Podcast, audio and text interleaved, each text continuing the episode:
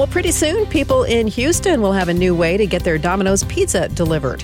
Your friendly pizza delivery driver won't bring your pizza pie to the door with this option, though. That's because there is no driver. This delivery method involves no human contact. So when your za arrives, you're going to have to walk out to the curb, punch in a PIN number on a touchscreen, and then you'll grab the pizza from a special compartment. Domino's has partnered with the tech company Nuro to roll out autonomous robot delivery cars. The Nuro R2 vehicles are about the size of a golf cart with the Domino's logo painted onto the side.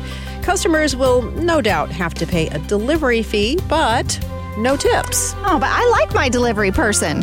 It's it's an option. You can still get a real person if you want. Oh, good. It's the world and everything in it.